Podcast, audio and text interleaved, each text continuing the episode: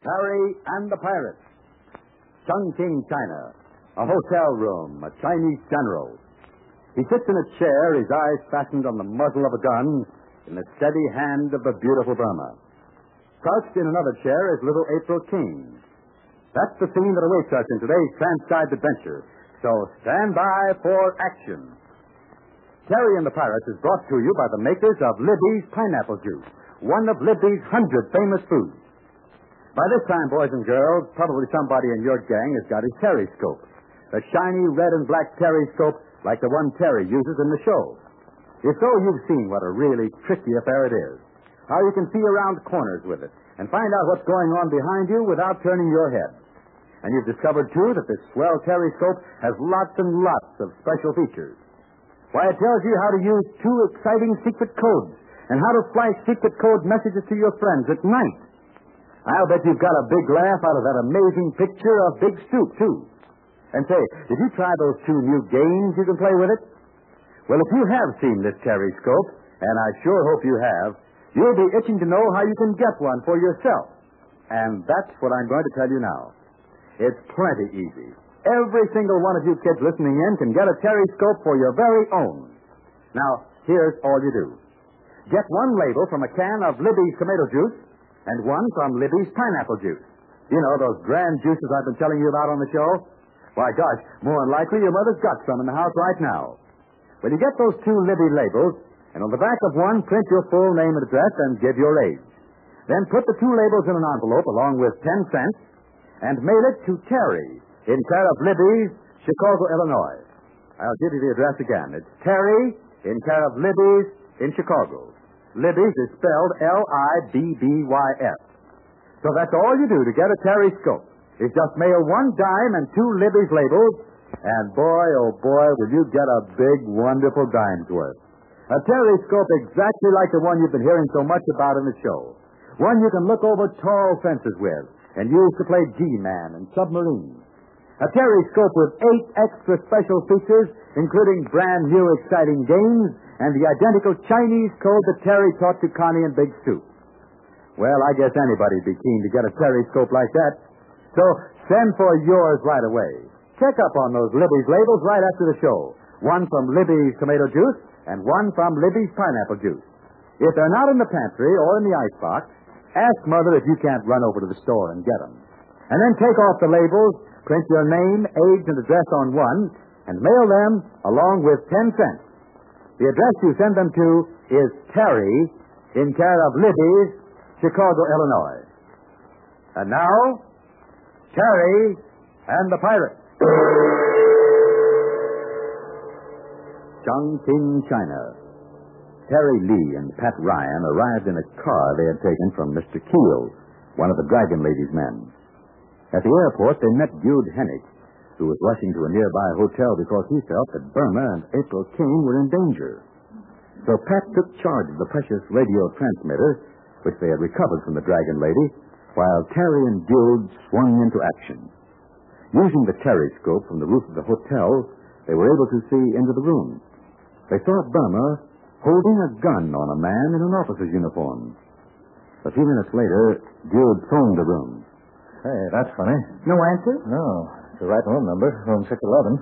Why, we just looked through the window of that room not more than five minutes ago from the roof. Now there's no answer.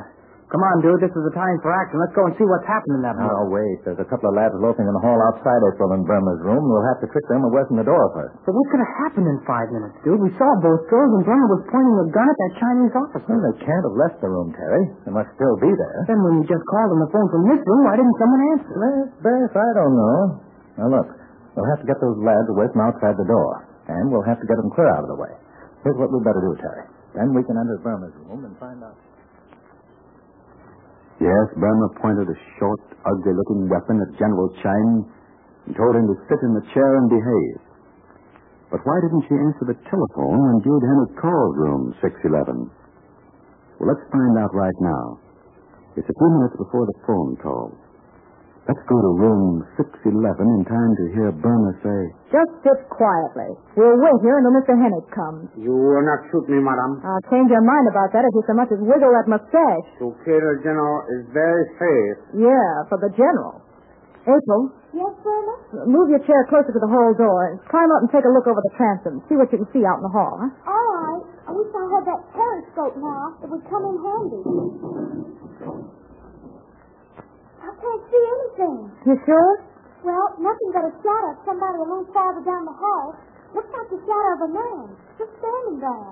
Oh, friend of yours, General? I have warned you, madam. I come here on serious business. And you have Now to look, listen. General, you said you'd talk to Mr. Dude Hennick, that he told you to come up here and get that valuable radio transmitter. Well, Dude knows we haven't got it. You never talked to him. You're a phony for my money, and if I'm wrong, I'll apologize. Shall I stand up here on the chair and look out in the hall anymore? Oh, dear. I wish this was over. That will be very simple, madam. Give me that gun and give me the radio device, and we will have no more trouble. Where you are.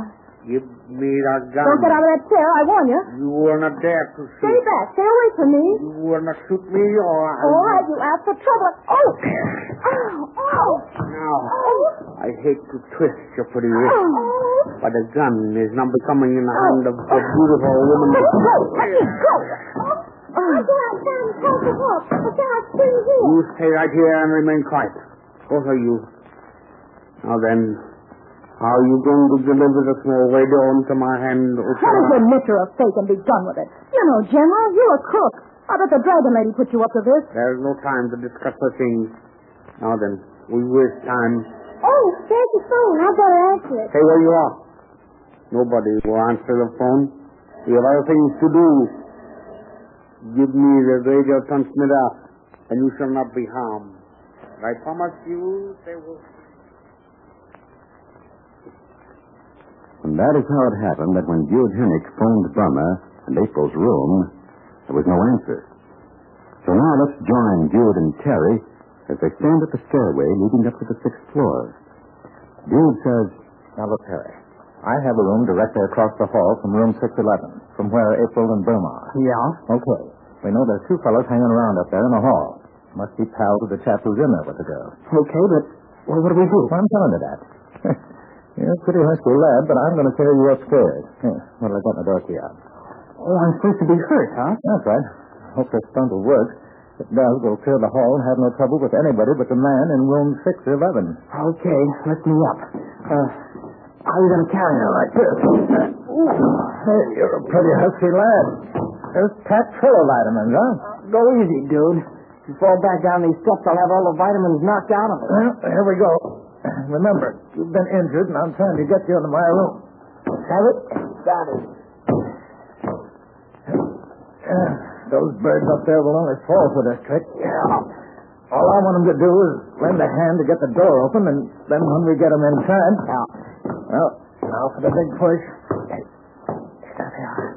And near the girls' room. Steady now. Say, uh, buddy, you lend me a hand with this guy? Yeah, what's the matter with him? I don't know yet. Looks pretty bad. One of you guys help me? I want to get him into this room. I'm all in from lugging him upstairs. Yeah, sure. Hey, Gilly, come here. This guy's hurt. Yeah, he, he's my buddy. He got in a jam in the street. Where's your key? I'll unlock your door. Here it is. Thanks. Sorry to make any trouble, but Okay, okay. You shouldn't be in a hall right now anyway. uh, you, uh, so I help me with this bird. It's like a ton of bricks. I'm helping. Slide him down. Easy now.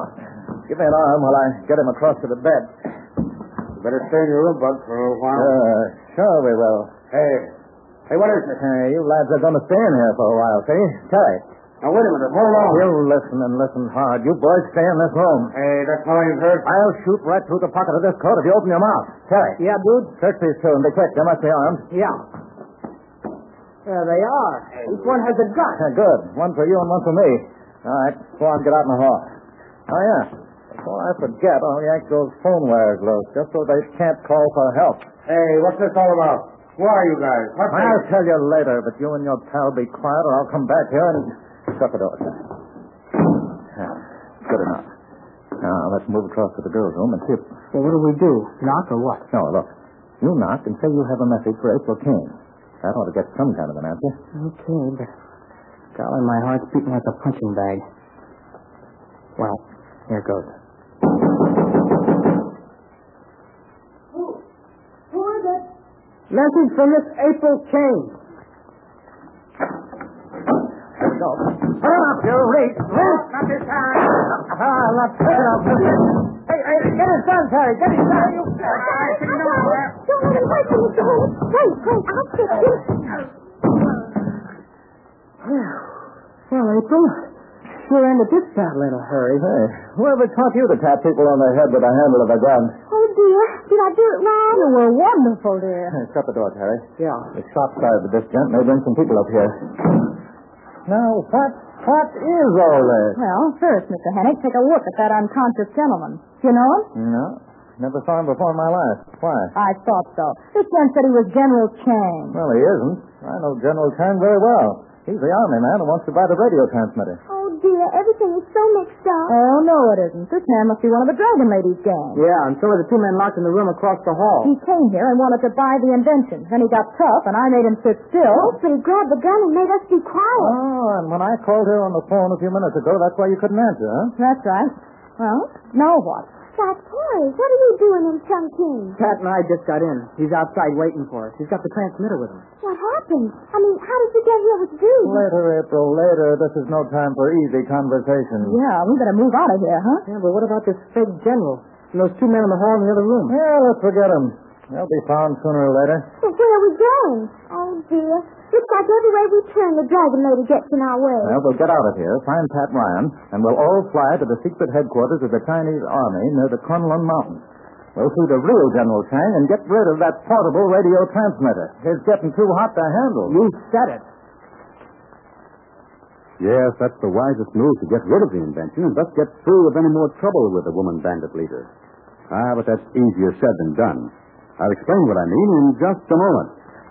Gosh, kids, that Terryscope sure means a lot to our friends in the show, doesn't it? And believe you me, your Terryscope will mean a lot to you. You know, yours will do every single thing that Terry's does. It has to because it was modeled after Terry's in every detail. The only difference is that the one you'll get is a brand new, keen-looking one. It's decorated with pictures of Terry and Pat and Burma and Connie and an extra special picture of Big Stoop. And don't forget those secret codes and exciting new games that you can't get anyplace else in the world except on the Terryscope. You know, it's really amazing that you can get a Terryscope like this for only 10 cents in cash. The only reason you can is that Libby has made it possible. You need a couple of Libby's labels, too, of course. One from Libby's tomato juice and one from Libby's pineapple juice. Print your name and address on the back of one label and give your aid. Then mail the two labels and 10 cents to Terry in care of Libby's, Chicago, Illinois. And it won't be long until you get the thrill of a lifetime. Your Terryscope will come, and boy, will you have fun. Send for it right away.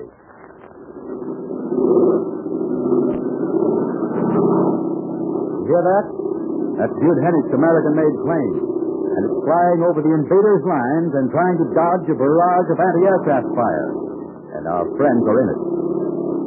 That's only part of the big thrill awaiting you on tomorrow's Transcribed Adventure. So stand by for the nation's number one action show of the year.